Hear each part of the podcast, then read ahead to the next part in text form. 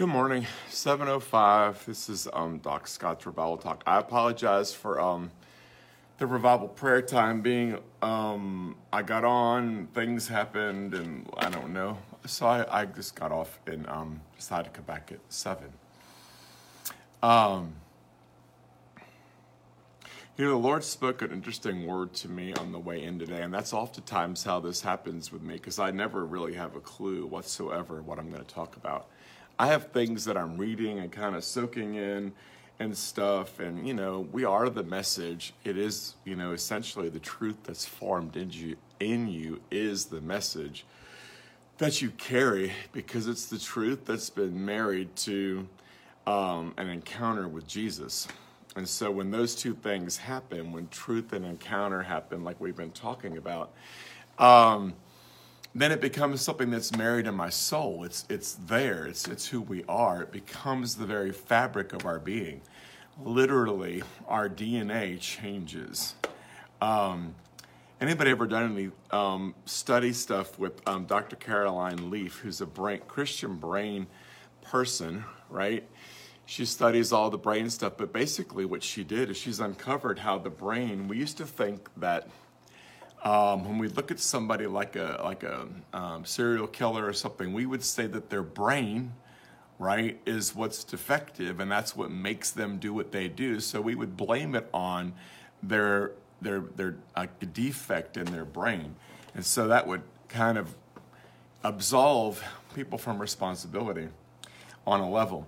And what she what she uncovered in her research is is that essentially our brain creates RNA strands when we are actually having a thought. So, literally, because our brain is so, is very plastic and because it creates one way I think about it is almost like creating a groove in an LP record, okay? So if you have these grooves that are that are in my brain, the ways that I think, my habits, um, my sin habits, all of those things create things in my brain. We were made to be highly adaptable, and that's one of the reasons why our brain is always trying to make adaptations for us.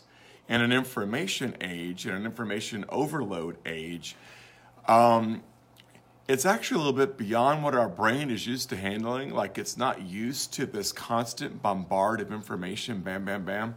And that's, we've talked about that and how that relates to modern day um, pornography and the internet and how our brain was ever meant for that kind of stimulation. It, it's like overload.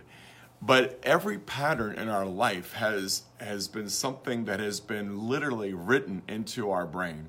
And that's why habits resurface. That's why we go through certain cyclical things because our brains have been literally rewired. And so what happens is is that in any place that my brain is re- rewired or been wired to something, it can get unwired. And so what Dr. Caroline Leaf kind of, you know, brings out in a lot of her research gives so much more credence to Romans 12, 1 and 2. Don't be, trans- be transformed by the renewing of your mind. Because what she discovered is that essentially the renewing of my mind is something that literally, tangibly, physically happens when my brain creates new pathways and new grooves begin. So let's say I have a I have this groove that goes through my brain, like it's an ingrained kind of pattern. And that every time I experience this stimulus, I get angry. Or every time I encounter this over here, I have a certain response to it.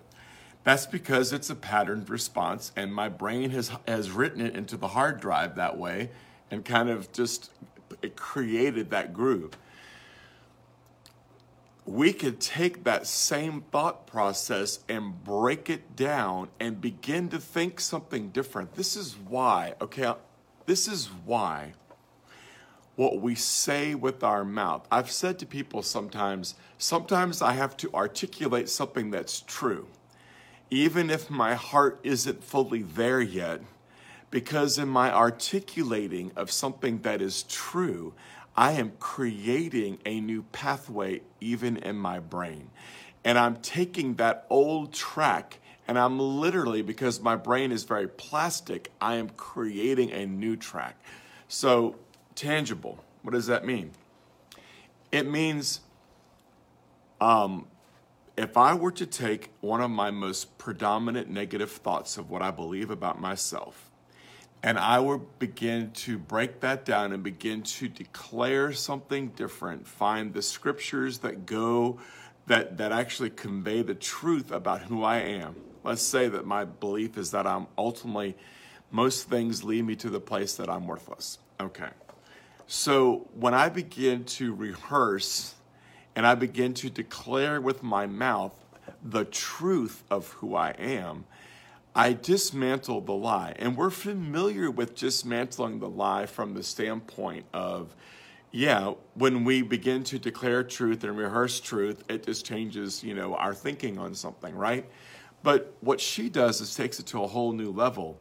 She talks about how when we do that, we actually rewire our brain and we set something new in motion in our brain so that literally my thoughts change my DNA. I don't have this DNA because that's what we do with serial killers and all this kind of stuff. We, we basically say um, it's a product of their DNA, their brain is defective, and that's why they go out and kill people. And that's why, and we apply that thinking to a lot of things, to trans everything, all of it. And so essentially, there's a big lie in there. And the lie is is that my brain is telling me what I need to do and because my brain is defective I do what I do. When in reality, it's not my brain telling me what to think, it's my thinking telling my brain what to do. That literally it's the thoughts themselves that transform my brain. And what Dr. Caroline Leaf uncovered in her research was that that's not just a mental reality, it's a tangible physiological reality in that new DNA strand, RNA strands get actually created with my thoughts. So literally, I mean literally, literally, my thoughts can change my DNA in a place. This is beautiful news because it means I'm not constricted and I'm not constricted to myself.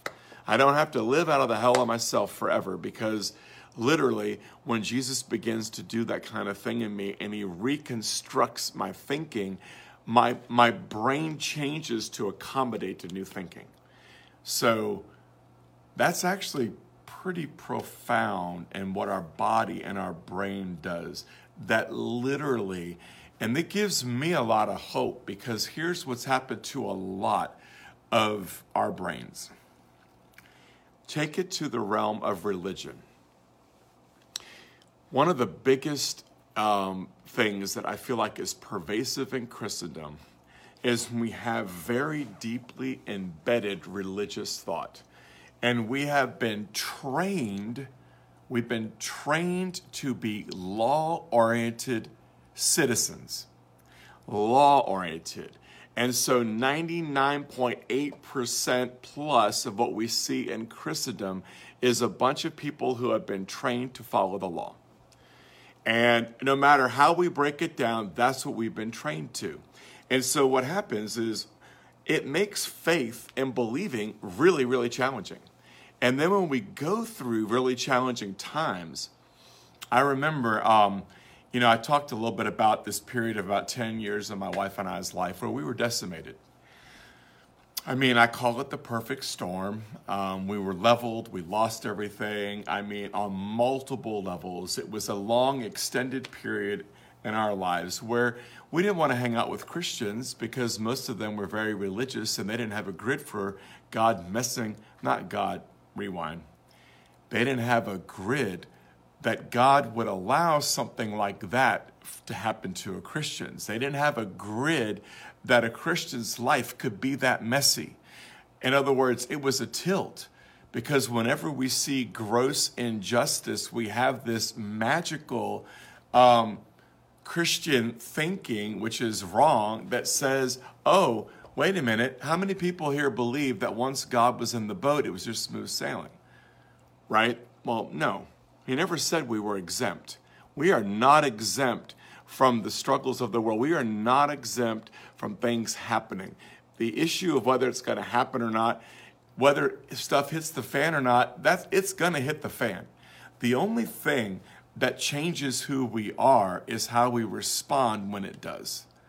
And that's the part that Jesus is always working on. And so, a lot of what happens in the places where we go through extended seasons of attack or the perfect storm, honestly, what's happening is my heart's being revealed. When you're in the cauldron, that's when you find out what you really believe. It's in the cauldron of the pressure around us, the pressure, the heat, and the fire and the cauldron of life. When we are in those places, our heart speaks, and our heart speaks and tells us what we believe. So when I reference that period of 10 years in my life, my wife and I's life, that was the perfect storm, you know, where um, literally a whole slew of things happened that took us out. What got revealed in that season was our heart. And what got dismantled completely was religion.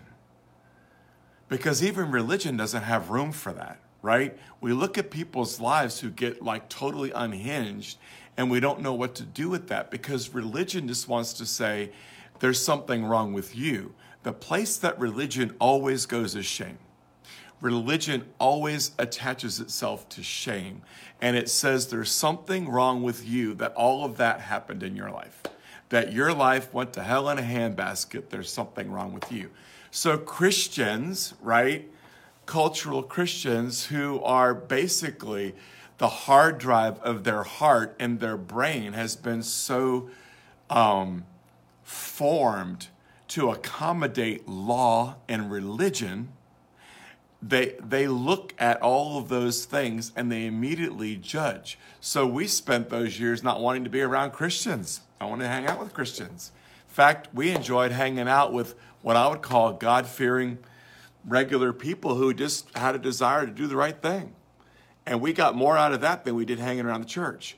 But those periods of being in the cauldron expose two things. They expose what we believe about God and they show us how deeply ingrained we are in religion and not faith, and radically different things.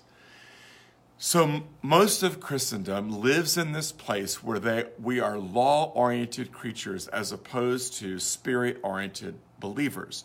And so in that period of time, one of the pervasive lies that I believed was that I was more offended with what God allowed to happen than I was what it, what was actually happening, right? And so my brain literally changed. My thinking became normative. My thinking about doubting God, my thinking about who God was, my thinking about the way that I perceived God changed. The enemy wants to change your DNA. The enemy wants to rewire our brain. He wants to rewire our brain in such a way that the lies that we believe that are so eh, connected to the shame. My shame is, you know, we all have toxic shame, right? The part of us that we believe is defective, something wrong with me, we get all of the things that happen in rejection, devastations, abuse, etc., abandonment. All of those things set the stage for shame, okay? So the enemy the enemy's lies are cemented into our soul in many places because they agree with what we already agree with about ourselves. And so that's why I said the cauldron will expose. When you get put into the fire, you're going to find out what's in you. And we find out what's in us. We find out how religious we are, and we find out that we are literally toxic in so many ways, right? But it's the mercy of Jesus to reveal my heart. It's the mercy of heaven to do that. And so in the redemption picture, what Jesus does is he literally brings us through a place where our brains get changed. We become, we know the truth. And as we rehearse the truth and the truth of what we know in His Word gets married to that encounter in Him, we change and the way we think changes too. I remember, and after that season, when I was beginning to resurrect here in Brunswick, the land of our resurrection, um, I remember going to Bethel um, Redding. And that culture, by the way, is permeated with the God of the impossible. And I remember coming back, and you know, this is after we've been through years of stuff, because I honestly, I'll be really honest and vulnerable here. I got to the place in my own life where I believed that my God was the God of Bette Midler who watches at a distance and he didn't care for me personally. I had been in ministry for years. I went through horrific things. And when I got remarried to the love of my life, we went through a nice, long, hellish period that was the perfect storm of the enemy to dismantle me. Well, here's what's beautiful about what God does. and this is what he's going to do in revival, even more so. He doesn't leave us there because he uses everything in those places of exposure to purchase of our religion and our commitment and our literal bonding with the law. In those places, we bond with the law because the law always agrees with my shame that there's something wrong with me. And in that process, my brain gets rewired to the lie, and that lie becomes like the leaven that's in the bread of my whole heart. It works its way through everything. That's why Jesus said, Beware of the leaven of the Pharisees. Because leaven isn't just like I get one religious thought and I cast it down leaven permeates the entire lump. It corrupts the hard drive of my heart. That's what the leaven of law and Pharisaism does. Is it corrupts the very hard drive of my heart so that my whole thinking changes. I believe the lie, I embrace the lie, I am married to the lie. In revival, Jesus separates the lie from the truth.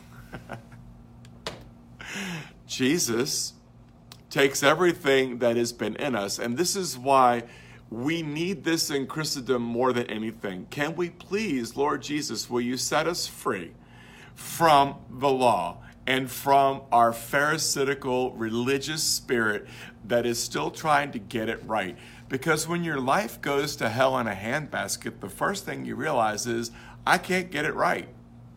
There's nothing that I can do to change this. There's nothing that we do that changes anything in our scenario. And so many of us have been through the cauldron period. I know I'm talking to an audience who's been there. I, if I ask for a raise of hands right now, how many of you guys have had your life decimated at some point along the way? Of course. Where the perfect storm comes, it dismantles us. The beauty of Jesus is he doesn't waste that. He doesn't waste that at all. He says, Great, great, because I'm going to resurrect a son and a daughter who know who I am and who are so connected to my spirit. I'm going to raise them up. And when I resurrect them, they will literally be indestructible because they will believe the truth and they will believe in the God of the impossible, and that will be their norm. That's why. Because when He redeems it, he separates the lie from the truth, the law from the spirit. And he takes everything that we were married to that was law and religion and he purges us of it. Because religion didn't help. Obeying the law didn't help. And usually in those places, we saw the religious response of the church to what was happening to us. And it furthered the wound. So we come out of those periods of those long winters with a real distaste for religion. And what it does is it sets us up to want the God of all creation. We want the real deal. We want Him. We only want Him. And so when we go through those places, that's why the redemption of Jesus is the restoration of the longing for only you. That's why we come out of that. Like the enemy is laughing his head off, right? Ha ha ha. We took them out. I want to tell you something. If you made it through that period of your life and you're still standing, you won. You won. Because the enemy didn't take you out, he wanted to. He levied everything in his arsenal and he went for your internal. The enemy doesn't just want to destroy, destroy me outside, he goes for the heart. He goes for the thing that's in me because it's more powerful to tear a house down from the inside out if you could tear a man down and a woman down on the inside and you can wreck their thinking and you can marry their shame to the lie that they already believe and you can convince them that religion is the thing that is whatever, I got to keep the law, right? Then you've got them. Because religion is the antithesis of faith. Religion is the antithesis of believing God of the impossible. Religion is the antithesis. Religious is lawlessness, and it agrees with the law, and it agrees with sin, and it agrees with every bit of shame in me. So the enemy sees opportunity, and look how broken and fragmented we are. Watch, I'll change their brain. I'll, I'll hardwire their brain in such a way that the truth won't even permeate. And God looks at that and he laughs. He's like, You have no idea what you just did. You set my kid up to be a manifest son and daughter of God who walks in unprecedented and unparalleled power and wisdom, right? You build me, yes, you build me back with truth, power, mercy, and grace. Yes. Anyway, that's it. He builds us back and what we become is so much more than what we ever were or could have been. And because he uses those places of devastation and destruction as the seedbed for resurrection, the thing that is our greatest fall, the thing that is our greatest struggle, the thing that becomes the thing that is our biggest weakness, that's where he says, You thought this person would never speak again publicly? Let me show you. You thought you took their voice? Oh, no, I got you. That's what Jesus said. Oh, I got you, right? Because he knows who we are and he knows that there is a book called Destiny, a book of life that has a lot of chapters in it. And he knows that the chapter of the season of my devastation will be a blip on the radar. Because what he does in mercy, grace, and power, and overflow, and anointing, and mantling will so much be so much greater that when we look back on it, we'll look back and we'll see it as a dot on the radar when at one time it was the thing that defined who we were. So the very evil that defined who we were now becomes a blip on the screen that we don't even remember. I remember when I was into that place of descent, that um, it was kind of weird. It was like I remember when I was in the worst place with a lot, a lot of that, that I I didn't recognize the person that I had become anymore. I, I looked back and I said, there was this man back here that was a man of faith. That was a man when I first got started, you know, in ministry, etc. And so I realized that something had really shifted because that person was so unfamiliar to me you know, when you take someone and they go from a passionate, on fire, crazy for Jesus person, and they go through years of hell and the perfect storm from the enemy, and they come out of that on the other end. I remember saying to my wife, I don't even remember that person that believed in healing, that believed in um, that God could do impossible things. That was a very interesting day when we looked at each other and, like, I don't even know that person. Well, that's the flip of what God's doing right now. We're going to look back on that person and we're not going to recognize them. Because what he does in this rebuilding of who we are is when he resurrects us, he resurrects us with a new place of passion, a new place of truth, and we are not even a remnant of the person that we were before we are becoming unrecognizable. We won't even remember those seasons because it'll be so radically different. And that's where I think when God marries this thing of truth with encounter in us, our brains get rewired, our hard drive of our heart gets swept, and he encrypts the new drive with the language of the Spirit of heaven. And we become ones who can literally stand in the place and believe for the impossible, move in His Spirit, be the most connected to the Spirit of heaven that we've ever been in any other time of our life. And that's why I said those seasons where the enemy thought, aha, I got you. Jesus always knew who you were going to become and who I was to become out of that. He knew what he was resurrecting out of the ashes. He knew that we would fly again. He knew all of that. And so I just think it's really fun the way that that works when we actually have our brains rewired to hope. Our brains get rewired to faith our brains get rewired to the believing of the impossible, right? We literally become the new creation. And that is the seedbed for that work. The cauldron exposes two things what I believe about myself and how religious I've become, and how far from faith I've wandered. That's what the cauldron exposes, but it's the mercy of God to expose a heart so that He can heal it and change it. And when He reconstructs, He reconstructs us in such a way that we are a shat, we don't even know that person over there anymore.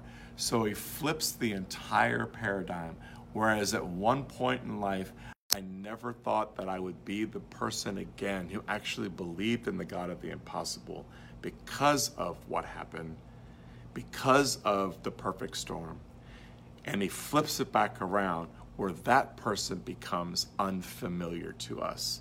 And the thing that is familiar is living in the holy chaos and unfamiliar territory and life of the Holy Spirit and walking in unprecedented power and anointing and being connected to what it means to be seated more than any other place in our life. So we go from the perfect storm, and convergence brings us to our seat. And from that place, everything changes.